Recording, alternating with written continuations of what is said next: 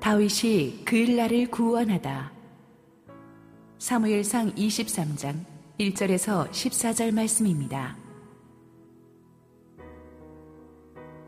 사람들이 다윗에게 전하여 이르되 보소서 블레셋 사람이 그일라를 쳐서 그 타작마당을 탈취하더이다 하니 이에 다윗이 여호와께 묻자와 이르되 내가 가서 이 블레셋 사람들을 치리이까 여호와께서 다윗에게 이르시되 가서 블레셋 사람들을 치고 그일라를 구원하라 하시니. 다윗의 사람들이 그에게 이르되 보소서 우리가 유다에 있기도 두렵거든. 하물며 그 일라에 가서 블레셋 사람들의 군대를 치는 일일이까 한지라. 다윗이 여호와께 다시 묻자온대 여호와께서 대답하여 이르시되 일어나 그 일라로 내려가라 내가 블레셋 사람들을 내 손에 넘기리라 하신지라 다윗과 그의 사람들이 그일라로 가서 블레셋 사람들과 싸워 그들을 크게 쳐서 죽이고 그들의 가축을 끌어오니라. 다윗이 이와 같이 그일라 주민을 구원하니라. 아이멜렉의 아들 아비아달이 그일라 다윗에게로 도망할 때에 손에 에봇을 가지고 내려왔더라. 다윗이 그일라에 온 것을 어떤 사람이 사울에게 알림해 사울이 이르되 하나님이 그를 내 손에 넘기셨도다. 그가 문과 문빗장에 있는 성읍에 들어갔으니 갇혔도다. 사울이 모든 백성을 군사로 불러 모으고 그 일라로 내려가서 다윗과 그의 사람들을 애워싸려 하더니 다윗은 사울이 자기를 해하려 하는 음모를 알고 제사장 아비아달에게 이르되 에봇을 이리로 가져오라 하고 다윗이 이르되 이스라엘 하나님 여호와여 사울이 나 때문에 이 성읍을 멸하려고 그 일라로 내려오기를 꾀한 다음을 주의 종이 분명히 들었나이다. 그 일라 사람들이 나를 그의 손에 넘기겠나이까? 주의 종이 들은 대로 사울이 내려오겠나이까? 이스라엘의 하나님 여호와여 원하건대 주의 종에게 일러 주옵소서 하니 여호와께서 이르시되 그가 내려오리라 하신지라. 다윗이 이르되 그일라 사람들이 나와 내 사람들을 사울의 손에 넘기겠나이까 하니 여호와께서 이르시되 그들이 너를 넘기리라 하신지라. 다윗과 그의 사람 600명 가량이 일어나 그일라를 떠나서 갈 수 있는 곳으로 갔더니 다윗이 그일라에서 피한 것을 어떤 사람이 사울에게 말하며 사울이 가기를 그치니라. 다윗이 광야의 요새에도 있었고 또 십광야 산골에도 머물렀으므로 사울이 매일 찾되 하나님이 그를 그의 손에 넘기지 아니하시니라. 할렐루야 우리 하나님께 감사와 영광의 박수를 올려드리겠습니다.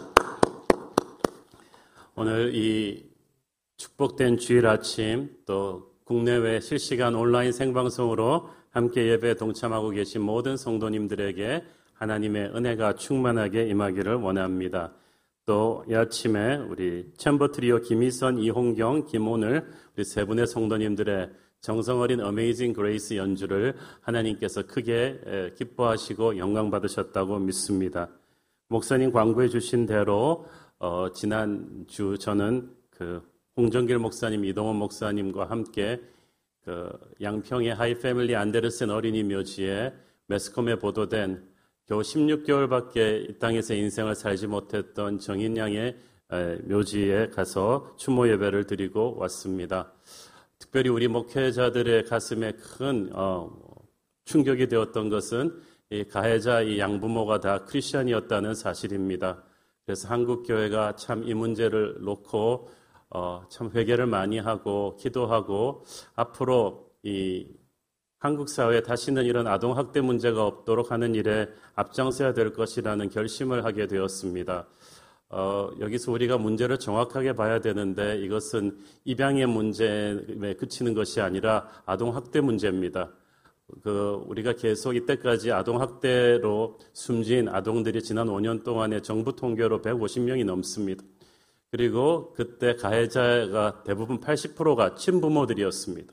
그렇기 때문에 이건 친부모, 양부모 할 것 없이 아동 학주에 대한 우리 사회적인 인식과 이 문제에 대한 개선을 우리가 정말 적극적으로 어, 나서서 이 문제가 다시는 일어나지 않도록 해야 될 것이고 동시에 따뜻한 입양 문화는 더 많이 확산될 수 있도록 또 우리가 아울러 노력해야 될 줄로 믿습니다. 그것이 세상의 빛과 소금이 되라고 하시는 우리 교회의 사회적인 책임이라고 생각합니다. 우리 함께 기도하시고 오늘 말씀 보겠습니다. 사랑하는 아버지 은혜를 감사합니다. 오늘 추운 아침입니다. 아, 코로나로 인해서 우리 수많은 성도들이 같이 교회에 모이지 못하고 집에서 이렇게 온라인으로 예배 드릴 수밖에 없는 안타까운 현실이 계속되고 있음을 너무 가슴 아프게 생각합니다. 그러나 주님께서 오늘 따뜻한 성령께서 우리를 하나로 묶어 주시고 힘든 마음들 속에 주님의 생명의 말씀 주셔서 다시 일어날 수 있는 힘을 주시옵소서 예수님 이름으로 기도했습니다. 아멘. 지난 본문에서 우리는 사울 왕에게 쫓긴 다윗이 이스라엘의 적인 블레셋 땅으로까지 도망갔던 이야기를 다루었었습니다. 그러나 블레셋에서도 다윗을 두려워한 그쪽 신하들의 경계심으로 인해서 다윗은 정신병자 흉내까지 내면서 간신히 빠져나올 수 있었습니다. 정말 비참하고 힘든 상황이었는데 그래도 하나님을 찬양하고 경배하는 시편 34편과 56편을 다윗이 그때 썼었죠. 그래서 지난 연말 연시 두 주간에 걸쳐서 주일 강단에서 우리는 그 두 시들을 다루면서 인생의 광야를 우리가 어떤 믿음으로 지나야 하는지를 함께 묵상했습니다. 자, 이제 다윗과 그의 부하들 수백 명이 유대 광야로 다시 돌아왔습니다. 그렇지만 유대 광야가 굉장히 넓었기 때문에 사울의 추격대가 다윗의 위치를 찾아내기가 쉽지가 않았습니다. 그런데 이 사울에게 이 위치가 들통나게 되는 결정적인 사건이 오늘 발생하게 됩니다. 1절 읽습니다. 사람들이 다윗에게 전하여 이르되 보소서 블레셋 사람이 그 일날을 쳐서 그 타작마당을 탈취하더이다 하니 이스라엘의 가장 큰 대적인 블레셋인들이 그 일나라고 하는 작은 이스라엘 국경 마을을 공격해서 타작마당을 탈취합니다. 그 당시 타작마당은 곡식을 타작하는 장소일 뿐 아니라 타작한 곡식을 차곡차곡 쌓아놓는 곡식 저장소이기도 했습니다. 블레셋 사람들이 그러므로 이 타작 마당을 탈취한 시기는 보리나 밀을 추수하고 타작해서 저장하는 아마 초여름쯤으로 예상이 됩니다. 1년 동안 피땀 흘려 농사해 놓은 곡식들을 하루아침에 빼앗기게 생겼으니 이스라엘 백성들의 마음이 어땠겠습니까? 곡식 뺏기는 것도 뺏기는 거지만 이제 목숨까지 위협당하게 생겼습니다. 1년 중 가장 큰 기쁨의 때, 추수의 때가 가장 무서운 재앙의 때로 변하게 생겼습니다. 사울왕의 군대는 가까이 와서 도와주기에는 너무나 멀리 있었고 우리가 조금 이따 알게 되지만 도와줄 수 있다고 해도 별로 도와줄 마음도 없었어요. 왜냐하면 지금 사울 왕의 관심사는 온통 딴 데 가 있었기 때문이죠. 그러나 이때 마침 근처에 있던 다윗이 이 소식을 접하고 어, 마음이 움직였어요. 내가 나서서 도와야겠다는 생각을 합니다. 2절 읽습니다. 이에 다윗이 여호와께 묻자 이르되 내가 가서 이 블레셋 사람들을 치리이까 여호와께서 다윗에게 이르시되 가서 블레셋 사람들을 치고 그 일날을 구원하라 하시니 자 다윗도 지금 도망자 신세예요. 사울 왕의 추격을 받아서 하루하루 도망다니는 신세인데도 고통당하는 이 그일라 사람들을 보고 도와야겠다는 마음이 들었어요. 그래서 기도해서 하나님의 뜻을 구한 것입니다. 참 이렇게 자기 처지도 힘든 때 남을 돕겠다고 나서는 거 쉽지 않은 일입니다. 그것도 자기와 부하들의 목숨을 걸고 블레셋 군대와 싸워야 되는 일이죠. 하나님께서는 이 다윗의 보배로운 마음을 축복하시고 그렇게 하라고 허락하셨습니다.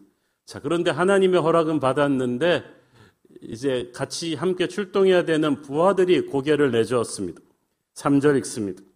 다윗의 사람들이 그에게 이르되 보소서 우리가 유다에 있기도 두렵거는 하물며 그일라에 가서 블레셋 사람들의 군대를 치는 일이리까 한지라. 쉽게 말해서 우리 코도 석자인데 우리가 누굴 도와줍니까? 라는 말이에요. 평화로운 유다 지역에서 도망다니는 것도 어려운데 블레셋과 접경지대인 그일라에 가서 블레셋 군대와 싸워서 위치를 노출시키는 것은 얼마나 위험한 일이라는 것입니다. 그리고 현실적으로 다윗 부하들의 판단이 옳았죠. 지금 도망자인 그들은 최대한 그림자처럼 숨어 지내서 사울의 추격대로부터 어, 위치를 노출시키지 않는 게 중요했어요.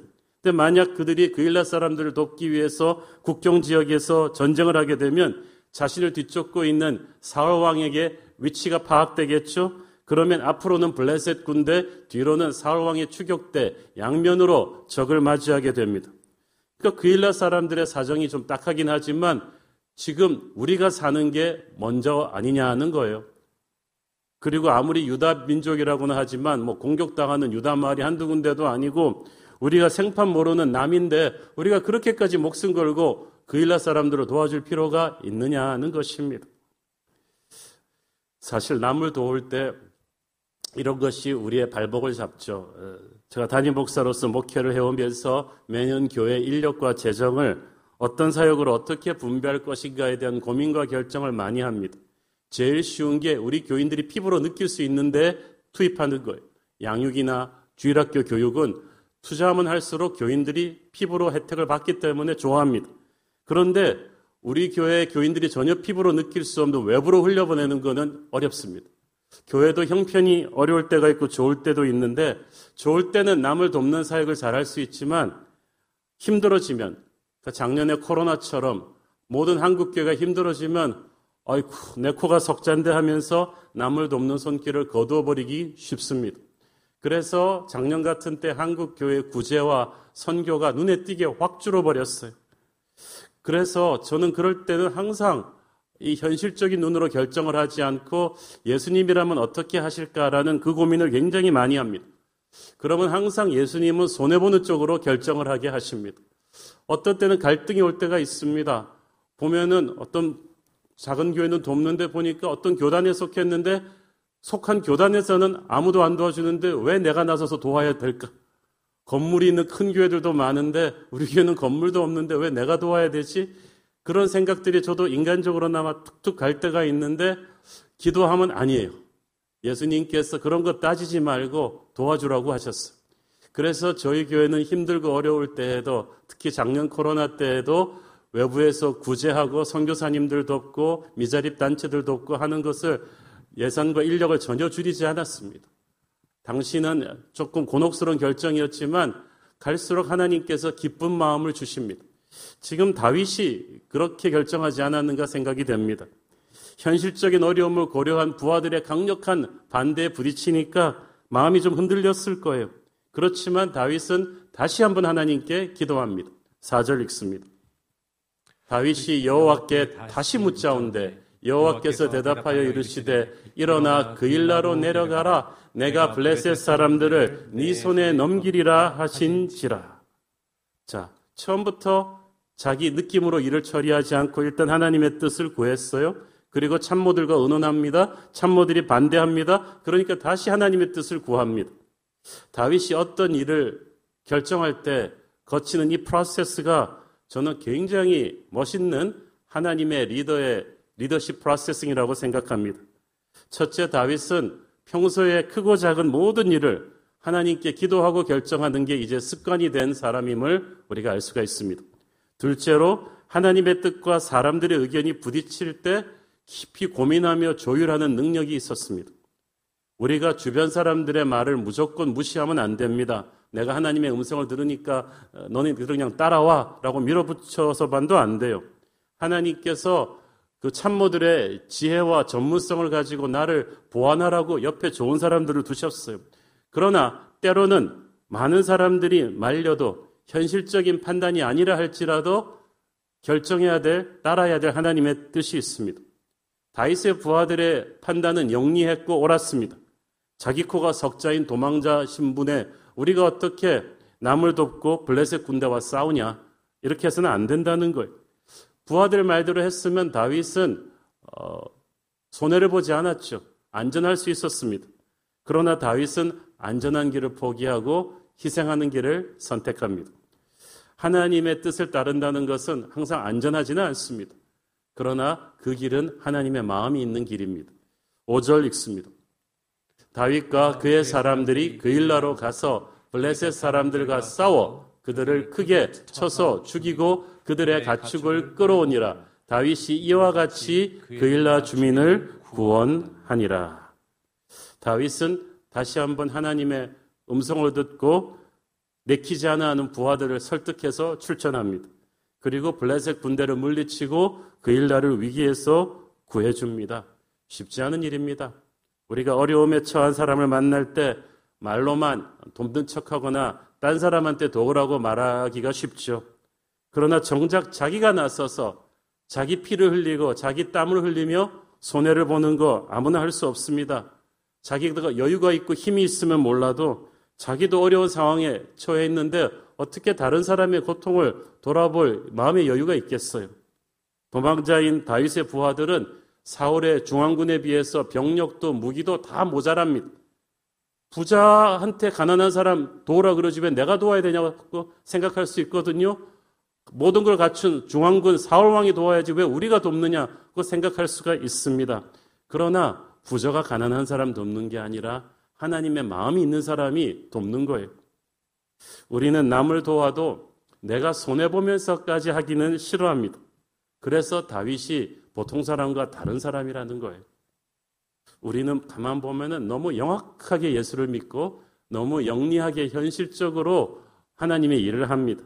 나 할 수 있을 만큼 일단 내 먹고 살 거 다 챙겨 놓은 다음에 내가 안전한 걸 확보해 놓은 다음에 남을 도우려고 해요. 그러나 남을 섬기기 위해서 정말 희생해 본 적이 있습니까? 우리는 다윗을 보면서 이 사람은 참 다르다는 것을 느낄 수가 있습니다. 자기도 어려운데 더 어려운 사람 돕는 것을 결심한다. 실천에 옮긴다. 이것은 예수님의 마음을 닮은 사람만이 할 수 있는 일이죠. 예수 그리스도께서 이 땅에 오셔서 자신의 몸을 찢으시고 자신의 피를 흘려 주셨습니다. 그 예수님의 은혜를 체험했기 때문에 우리도 연약한 이웃을 위해서 우리의 몸을 찢고 피를 흘려 줄 수 있습니다. 다윗이 바로 그런 마음을 가졌어. 하나님께서 그래서 다윗이야말로 나의 마음에 닮은 사람이다. 내 마음에 합한 사람이다라고 칭찬하셨습니다. 또한 여기서 우리는 이스라엘의 실질적인 왕이 진짜 누군가를 알 수가 있습니다. 사울은 왕의 자리에 있었지만 왕이 아니었어요. 왕의 마음을 가져야 진짜 왕인 거예요. 왕의 일을 해야 진짜 왕이 되는 거예요. 왕자에 앉아서 폼 잡고 있는다고 왕이 되는 게 아니에요. 지금 이스라엘 전체를 돌봐야 될 사울 왕은 오직 다윗을 잡아 죽이는 데만 혈안이 되어 있었는데 정작 도망자인 다윗은 백성들을 살리고 블레셋으로부터 지키는 일을 하고 있었어요. 하는 것만 보면 다윗이 지금부터 왕이에요. 실제 이스라엘의 왕의 역할을 수행하고 있는 사람이 다윗이었단 말입니다. 하나님께서 이 사건을 시작으로 해서 이스라엘 백성들로 하여금 누가 진짜 왕인지 너희들이 하는 거 보고 생각해 봐라는 것. 누가 진짜 기름 부으신 왕임을 백성들에게 서서히 인식시켜 가십니다. 물론 다윗이 이런 거 다 계산하고 그 일날을 도운 건 아닙니다. 하지만 하나님께서는 이런 것까지 다 보시면서 다윗에게 그 일날 백성을 돕는 일을 허락하셨습니다. 지금은 힘들지만 이스라엘 백성들의 마음속의 왕자에 이미 다윗을 안치려는 하나님의 생각이 계셨어요. 하늘이 땅보다 높은 같이 하나님의 뜻은 우리의 뜻보다 높으십니다. 그러므로 당장 상식적으로는 손해인 것 같아도 우리는 하나님의 길을 가야만 합니다. 하지만 이렇게 좋은 하나님의 일을 했는데 은혜를 베풀었는데 다윗에게는 베풀었기 때문에 위기가 닥쳤어요. 7절 8절 읽습니다. 다윗이 그일라에 온 것을 어떤 사람이 사울에게 알림해 사울이 이르되 하나님이 그를 내 손에 넘기셨도다. 그가 문과 문빗장이 있는 성읍에 들어갔으니 갇혔도다. 사울이 모든 백성을 군사로 불러 모으고 그일라로 내려가서 다윗과 그의 사람들을 애워싸려 하더니 자 다윗이 그일라에 있다는 사실을 이제 어떤 사람 사울의 스파이가 본부에 보고를 했겠죠. 그랬더니 사울 왕이 반색을 하면서 전병력을 출동시켜서 그일라로 이제 가겠다고 선포합니다. 참 다윗이 향한 이 사울의 증오가 얼마나 무섭습니까? 그일라 백성들이 블레셋에게 약탈당할 때 그 보고도 사울 왕이 받았다는 얘기인데 그때는 아무 조치도 취하지 않고 있다가 다윗이 그일라에 있다는 소식을 들으니까 갑자기 전병력을 동원해서 다윗을 잡으러 내려왔습니다. 어차피 동원할 전병력이었다면 일찌감치 동원해서 그일라 백성을 구원하러 내려왔어야 되는데 가만히 있다가 다윗 잡으려고 내려와요. 사실 사울 왕은 왕으로서 자기가 해야 될 일을 다윗이 대신해 준 것에 대해서 지금 감사장이라도 수여해야 마땅한 것인데 오히려 지금 다윗을 죽이려고 합니다. 그러면서 뭐라고 말합니까? 기가 찹니다. 다윗이 평소에 광야로 도망 다닐 때는 잡기가 어려웠는데 문과 빗장이 있는 성읍인 그일라에 딱 있으니까 다윗은 동안에 든 쥐다. 잡기가 아주 쉽게 되었다. 그러면서 아, 이건 하나님이 다윗을 나한테 넘기신 거다라고 해석했습니다. 국가 최고 지도자라는 사람이 이렇게 형편없는 영적 분별력을 가지고 있다니 너무나 안타깝습니다.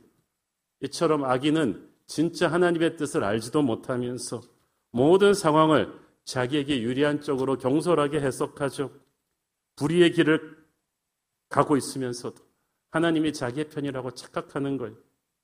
다윗은 비록 도망가는 신세였지만 이스라엘 백성들에 대한 사랑과 관심이 지극했습니다.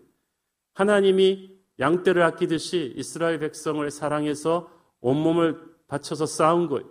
그러나 사울 왕은 다윗을 잡아 죽이는 것만 혈안이 되어 있었어요.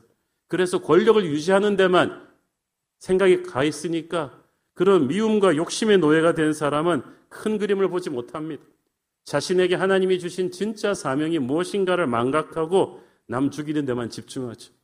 그래서 블레셋과 싸우는데 쏟아부어야 될 나라의 군사력을 온통 다윗 잡는 데만 쏟아붓고 있어. 자기 권력 잡기 위해서.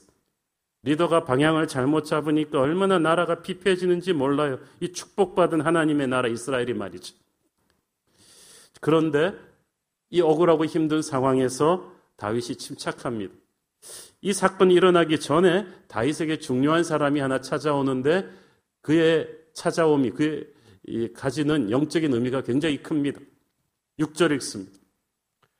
아이멜렉의 아들 아비아달이 그일라 다윗에게로 도망할 때에 손에 에봇을 가지고 내려왔더라. 전에 사울 왕이 다윗을 숨겨 주었 다고 해서 이 노베 제사장들을 다 학살한 끔찍한 사건 기억하시죠? 그때 살아남은 생존자가 하나 있었어요. 제사장 아이멜렉의 아들 아비아달인데 아비아달이 다윗에게 도망오면서 뭘 갖고 왔냐면 에봇을 가지고 왔어요. 그 에봇을 가지고 온 시점이 다윗이 블레셋을 치기 위해서 그일라에 있을 때였어요. 여러분, 에봇이 무엇입니까? 에봇을 가져왔다는 것은 하나님의 뜻을 물을 수 있는 우림과 둠밈이 있는 판결 흉패를 가져온 거예요. 다윗도 하나님께 직접 기도해서 예배하고 하나님의 음성을 듣는 사람이었지만 그 당시는 이렇게 왕이 제사장의 에봇을 통해서 하나님의 뜻을 묻는 것이 정석이었습니다. 그런데 아비아달이 다윗에게 에봇을 가져오게 하나님이 허락하셨다. 이것은 하나님께서 왕에게만 주는 하늘과 땅의 다이렉트 하트라인을 개설해 주신 거예요. 하나님이 이제 다윗에게 이스라엘의 실질적인 왕으로서 하나님의 뜻을 물을 수 있는 비상 전화를 주신 거예요. 하나님의 보호하심과 임재하심이 이제 다윗에게 왔다는 뜻입니다. 자, 눈에 보이는 모든 조직과 힘은 사울에게 있습니다. 그런데 다윗에게는 아무것도 없지만 이제 하늘의 핫라인이 열렸어요. 그리고 그거 하나로 모든 것이 만회가 됩니다. 구절 읽습니다. 다윗은 사울이 자기를 해하려 하는 음모를 알고 제사장 아비아달에게 이르되 에봇을 이리로 가져오라 하고 자 짧은 말이지만 한동안 충격의 시간이 왔을 거예요. 다윗이 사울이 자기를 해하려 하는 음모를 알고 블레셋 대군을 물리치고 대승을 거두었지만 부하들이 염려했던 대로 사울 왕의 스파이에게 소재가 파악되어서 이제 수도 기부하로부터 대군이 추격 군대가 이쪽으로 몰려온다는 소식을 알게 됩니다. 사울이 있는 그 기부하로부터 이곳 그일라까지는 한 35km 정도 되는 거리입니다. 그런데 요즘처럼 길이 좋지 않고 또 군대 전체 모아서 출동시키는 것, 행군 속도를 감안할 때 한 이틀은 걸려야 사울 왕의 군대가 당도할 것인데 다행히 다윗 측이 그 정보를 미리 입수했습니다. 근데 다윗의 마음에 있는 걱정은 그것이었어요. 전에도 다윗을 도와주었던 높 제사장 마을이 사울 왕의 보복으로 완전히 멸망당한 적이 있잖아요. 그래서 자기 때문에 혹시 그일라 사람들이 해를 입지 않을까 하는 걱정이 들었습니다. 하지만 다윗은 당황하지 않고 아비아달에게 에봇을 가져오라고 말했어요. 그래서 이 에봇이 중요한 거예요. 이제부터 다윗에게 닥치는 모든 위기들마다 하나님께서는 이 에봇을 통해서 하나님의 길을 알려주실 것입니다. 다윗이 겸손히 하나님께 엎드리기만 한다면 이제 이스라엘의 실질적인 지도자가 된 다윗에게 하나님이 길을 열어주실 거예요. 사랑하는 성도 여러분, 우리에게 예측한 시련이든 아니든 우리 인생에 힘든 시련이 턱 몰려올 때 그래서 우리가 이러지도 저러지도 못하는 상황에 놓일 때 우리의 에봇이 있습니까? 그것은 하나님께로 가는 기도의 무릎입니다. 십자가를 의지하고 기도하는 그 기도의 자리에 하나님께 기도해야만 합니다. 자신으로 인해서 그일라 사람들이 몰살당할지도 모르는 상황, 그리고 자기들도 사월의 군대에게 어떻게 될지 모르는 위기 상황에서 하나님께 기도합니다. 여러분, 우리가 하나님의 뜻이라고 확신하고 선한 일을 했는데도 오히려 폭풍을 만날 수가 있습니다.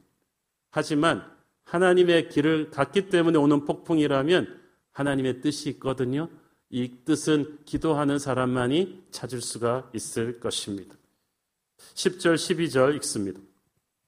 다윗이 이르되 이스라엘 하나님 여호와여 사울이 나 때문에 이 성읍을 멸하려고 그 일나로 내려오기를 꾀한다 함을 주의 종이 분명히 들었나이다. 그 일나 사람들이 나를 그의 손에 넘기겠나이까? 주의 종이 들은 대로 사울이 내려오겠나이까? 이스라엘의 하나님 여호와여 원하건대 주의 종에게 일러 주옵소서 하니 여호와께서 이르시되 그가 내려오리라 하신지라.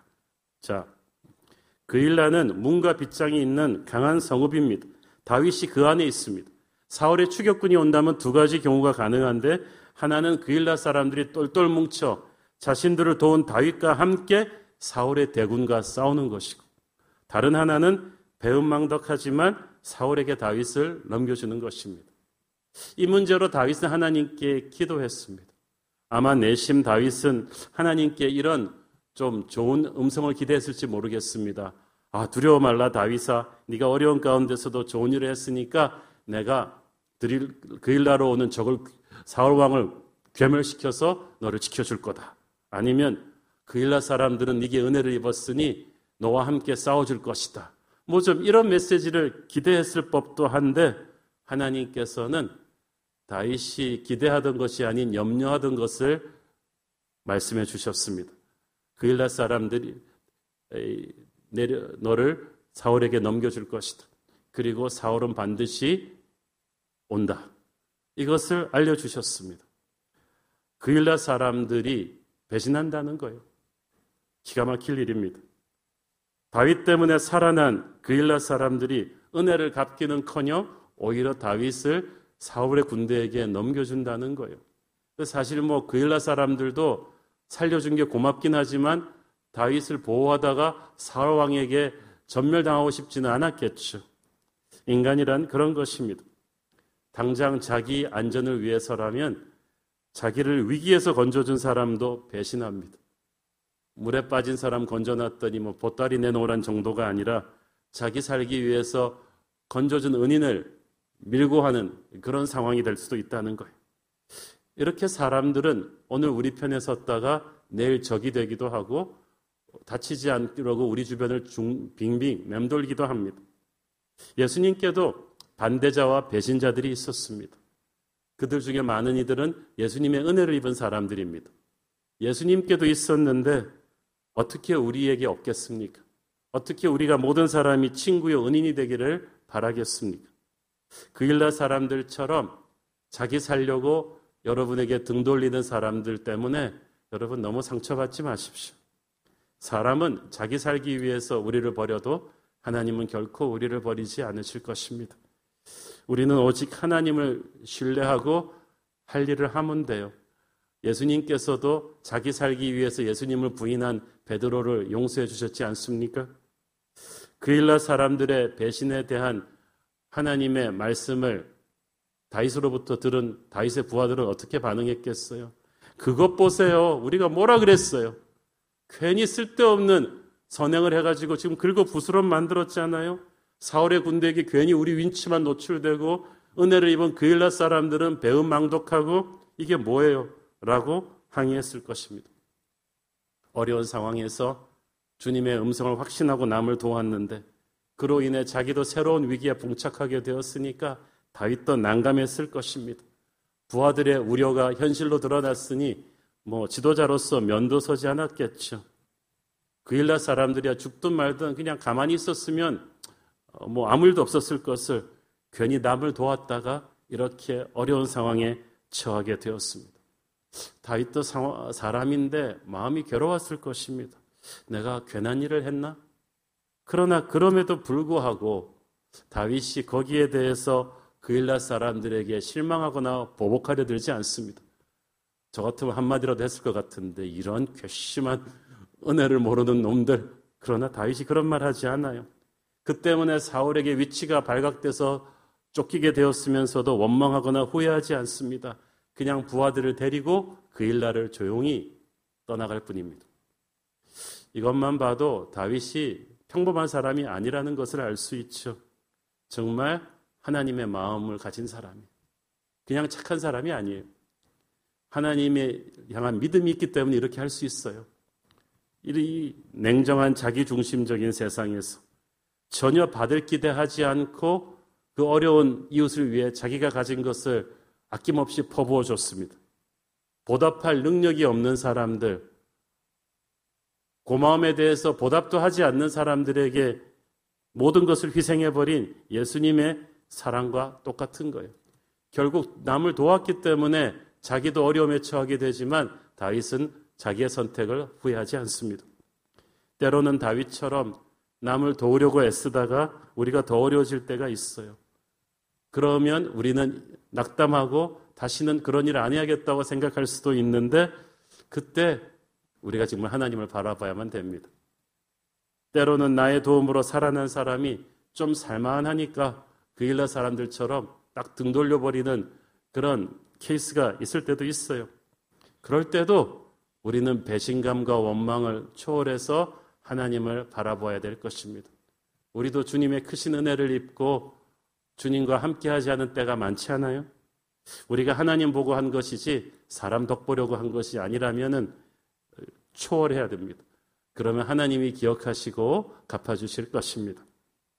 13절 읽습니다. 다윗과 그의 사람 600명 가량이 일어나 그일라를 떠나서 갈 수 있는 곳으로 갔더니 다윗이 그일라에서 피한 것을 어떤 사람이 사울에게 말하며 사울이 가기를 그치니라. 자, 여기서 한 가지 주목할 것은 다윗의 부하들 숫자가 600명 가량 되었다는 사실이에요. 왜 이 사실이 중요한가 하면 사무엘상 22장 초반부에 보면 그 블레셋 땅에서 정신병자 흉내 내면서 간신히 탈출한 다윗이 유다 광야로 돌아올 당시 아둘람 굴에서 한 400명 가량이 모였었어요. 그런데 그때부터 시간이 얼마 지나지 않았는데 몇 달 지나지 않았는데 벌써 200명이나 늘어나 있는 거예요. 지금 다윗이 늘어날 인간적인 이유가 전혀 없어요. 부하들 앞에서 정신병자 노릇도 했기 때문에 체면이 땅에 떨어진 데다가 계속해서 도망다니다 보니까 굶주리고 위기에 처하고 또 방금 전에 그일라에서 블레셋과 전투를 해서 상당한 전사자도 나왔을 것이고 그런데 400명 부하가 줄어든 게 아니라 600명으로 늘어나 있었어. 이는 하나님께서 점점 백성들의 마음을 다윗에게로 모이게 하셨다는 증거예요. 다윗은 지금 부하들 월급 줄 수도 없어요. 아무것도 해줄 수 없는 게 없는데 점점 다윗을 따르고자 하는 사람들은 늘어나요. 제가 보기에 이번에 늘어난 200명 중에는 그일라 사람들도 꽤 됐을 거예요. 그것은 모든 그일라 사람들이 배은방덕하진 않았다는 얘기겠죠. 이처럼 고난 가운데 있다 할지라도 그 일날을 돕다가 다윗이 모든 걸 잃은 것 같았지만 손해만 본 것 같았지만 하나님은 뒤에서 옆에서 그를 도와주고 계셨어요. 우리가 어려운 가운데서도 남을 도우면 내 힘이 줄어들 것 같죠? 그렇지 않아요. 하나님이 보이지 않게 은은하게 부어주시는 은혜가 있습니다. 영적인 근육은 더 강해질걸요? 고난 가운데서도 다윗의 세력이 늘어났다는 것이 그 사실을 입증합니다. 이 다윗과 그의 사람들이 그 일날을 떠나서 갈 수 있는 곳으로 갔다. 이 말은 이곳저곳으로 옮겨 다녔다는 얘기죠. 다윗은 조용히 사울을 피해서 그 일날을 떠나서 다른 곳으로 갑니다. 이것이 다윗의 또 위대한 점이에요. 여러분 어려운 상황을 바꿔보기 위해서 그냥 자신의 힘으로 필사적으로 몸부림쳐 본 적이 있습니까? 아마 모르면 몰라도 괜히 힘만 빠지고 화가 더 나고 상황은 더 나빠졌을 것입니다. 우리가 하나님의 선한 일을 했는데도 어렵고 복잡한 상황으로 들어가게 되었다. 그것은 하나님의 뜻이 있는 거예요.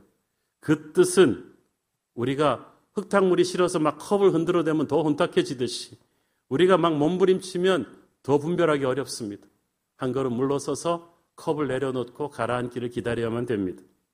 인간적인 몸부림을 멈추고 하나님의 뜻을 바라보며 기도하며 기다릴 때 하나님이 일하십니다. 만약 우리가 기도하지 않고 사울처럼 자기의 욕망과 감정에 휘둘려서 함부로 움직인다면 하나님이 일하지 않으실 뿐 아니라 오히려 우리가 하는 일을 막으실 수도 있어요. 그러므로 억울하고 힘들 때 사랑하는 성도 여러분, 주님의 십자가를 생각합시다. 마음을 가라앉힙시다. 이 어렵고 힘들고 복잡한 상황, 지금은 어렵지만 하나님이 허락하셨어요. 그러므로 기도하며 기다려야만 합니다. 다윗이 그 일날을 조용히 떠나니까, 기도하면서 조용히 떠나니까 사울은 즉시 그 일날 오던 대군의 걸음을 멈췄습니다. 하나님께서 역사하셨습니다. 그렇지만 사울의 추적은 끝나지 않았죠. 14절 읽습니다. 다윗이 광야의 요새에도 있었고 또 십광야 산골에도 머물렀으므로 사울이 매일 찾되 하나님이 그를 그의 손에 넘기지 아니하시니라. 그 일나로 대군을 몰고 오는 건 포기했지만 사울은 대신 그 일나 주변으로 군대를 사방으로 산계시켜서 샅샅이 유대 광야를 뒤지면서 다윗을 찾으려고 돌아옵니다. 그래서 다윗이 추격대를 피해서 오늘은 이곳, 내일은 저곳, 정말 이 땅에서 우리 성도들의 모습처럼 순례자의 모습으로 도망 다닙니다. 본문에 보니까 사울이 다윗을 매일 찾았다고 했어. 그야말로 미친 듯이 포기하지 않고 찾아다녔다는 거죠. 철저히 찾았다는 얘기입니다. 성지 순례 때 저와 같이 이스라엘 유대 광야, 그 다윗이 도망쳤다는 엔게디 광야를 가보신 분들은 알겠지만 천지 사방이 탁 트였습니다. 우리나라 지리산처럼 산세가 험준하면 숨을 때라도 많겠는데 다윗이 도망친 유대 광야는 그냥 사방이 시야가 탁 트인 곳인데 그냥 곳곳에 지하 동굴만 많을 뿐이에요. 자, 이런 곳에 수만 명의 병력이 풀려가지고 몇 년간 샅샅이 뒤졌는데도 수백 명이 넘는 무리를 몰고 다니는 다윗을 못 잡았다. 이건 기적입니다. 다윗이 신출귀몰해서? No. 사울의 군대가 무능해서? No. 사울의 군대가 실수해서? No. 다윗을 잡겠다는 의지가 약해서? No. 아니에요. 다윗이 사울의 엄청난 추격대에게 몇 년 동안 잡히지 않은 이유는 딱 하나. 하나님께서 다윗을 사울의 손에 넘기지 아니하셨기 때문이에요. 어, 다음 그 다음 본문에서도 알게 되지만 어떨 때는 사울의 군대가 다윗의 무리가 있는 앞을 지나치면서도 못 보는 때가 있었어. 주의 천사가 다윗을 지키셨기 때문이야. 하나님이 사울과 다윗 가운데 계시는 한 결코 사울은 다윗을 건드릴 수가 없었어요. 헌일한 거예요. 그 일날 사람들은 다윗을 배신했지만 그 배신이 사울에게 결정적 도움이 되지 않았고 다윗에게 결정적 치명타가 되지도 않았어요. 하나님이 중간에 계시기 때문이에요. 그래서 시편에 보면 다윗이 내가 여호와께 피하노니라는 표현이 굉장히 많이 나옵니다. 다윗은 동굴로 피하고 황무지 요소에도 피했지만은 항상 하나님께로 피한다는 확신이 있었어요. 하나님께로 피하면 살아난다는 확신이 있었기 때문에 그는 하나님의 보호하심을 받았습니다. 우리도 그럴 것입니다. 우리는 오늘 본문에서 예수님의 마음을 닮은 리더십이 어떤 것인가 하는 것을 다윗에게서 배울 수가 있죠. 우리는 리더는 리더의 자리에 앉아야 리더의 일을 하기 시작한다고 생각합니다. 그래서 뭐 내가 대통령이 되면, 뭐 내가 교수가 되면, 내가 팀장이 되면, 사장이 되면 뭔가 하겠다고 생각하는데요. 다윗은 광야에 있을 때 벌써 왕이었어요. 왕의 마음을 가졌거든요. 하나님의 마음을 가진 사람이 왕이죠. 보석은 어디다 던져놔도 보석입니다. 황량한 광야에 던져 놓았는데도 다윗은 자기를 희생해 가면서 왕이 해야 되는 일을 합니다. 안 도와도 도와줘도 되는 사람들을 목숨 걸고 도와줍니다. 그로 인해 자기가 위험에 처하게 되고 자기가 구한 사람들이 등을 돌리지만 다윗은 자신의 선택을 후회하지 않았습니다. 이 사건으로 인해서 그래서 하나님께서는 모든 이스라엘 백성들의 마음속에 진짜 왕은 왕궁에 있는 것이 아니라 광야의 다윗이다라는 것을 알리기 시작하셨어요. 다윗이 구약에서 예수님을 상징하는 인물이라고 누차 말씀드렸습니다. 하늘 보좌에 가만히 계셔도 되는 예수님께서 모든 것을 버리고 우리를 구원하기 위해 이 땅에 오셨습니다. 목숨을 주셨어요. 구원하러 온 인간들에게 환영받지도 못하시고 오해받으시고 배신당하고 감사하다는 말도 못 들으셨지만 주님은 자신의 선택을 후회하시지 않으셨습니다. 그래서 하나님께서 그 예수님을 높이셔서 모든 이름 위에 뛰어난 이름으로 만드셨습니다. 모든 열방과 족속 방언에게 지금까지 우리 마음의 진짜 왕이 누구시라는 것을 알게 해주셨습니다. 우리 또한 이 예수님의 마음으로 다윗처럼 사람들을 섬기면서 살아야만 합니다. 이 험한 세상 가운데 우리 주변에 우리의 도움을 필요로 하는 사람들이 많습니다. 그냥 방관하고 우리 먹고 살기만 집중해도 우리를 욕할 사람은 없어요. 그러나 그렇게 하면 안 되죠. 괜히 남을 돕다가 오해받을 수도 있고 어려운 상황에 처해질 수도 있죠. 고맙단 말도 못 들을 수가 있죠. 그러나 우리는 어차피 이 땅의 상급을 보고 사는 사람들이 아니지 않습니까? 우리의 눈은 항상 하늘의 상급을 향하고 있습니다. 예수님의 마음으로 다윗처럼 세상을 섬기십시오. 모두 제살기 바쁜 이 무정한 세상에서 크리스천들만이라도 그렇게 해야 세상에 소망이 있습니다. 교회는 예수의 마음으로 세상을 섬기기 때문에 세상의 유일한 소망입니다. 저와 여러분이 그런 존재 되기를 축원합니다. 기도하겠습니다. 사랑하는 아버지 은혜를 감사합니다. 오늘 도망자의 신분으로 자기도 너무나 힘든 상황에서 그일라 백성들을 살려냈던 다윗을 봅니다. 그 다윗에게서 예수님을 봅니다. 우리 세상 살면서 내 살기도 벅차지만 예수님의 마음, 다윗의 마음으로 힘든 이웃을 섬기며 살게 하여 주옵소서. 예수님 이름으로 기도했습니다. 아멘.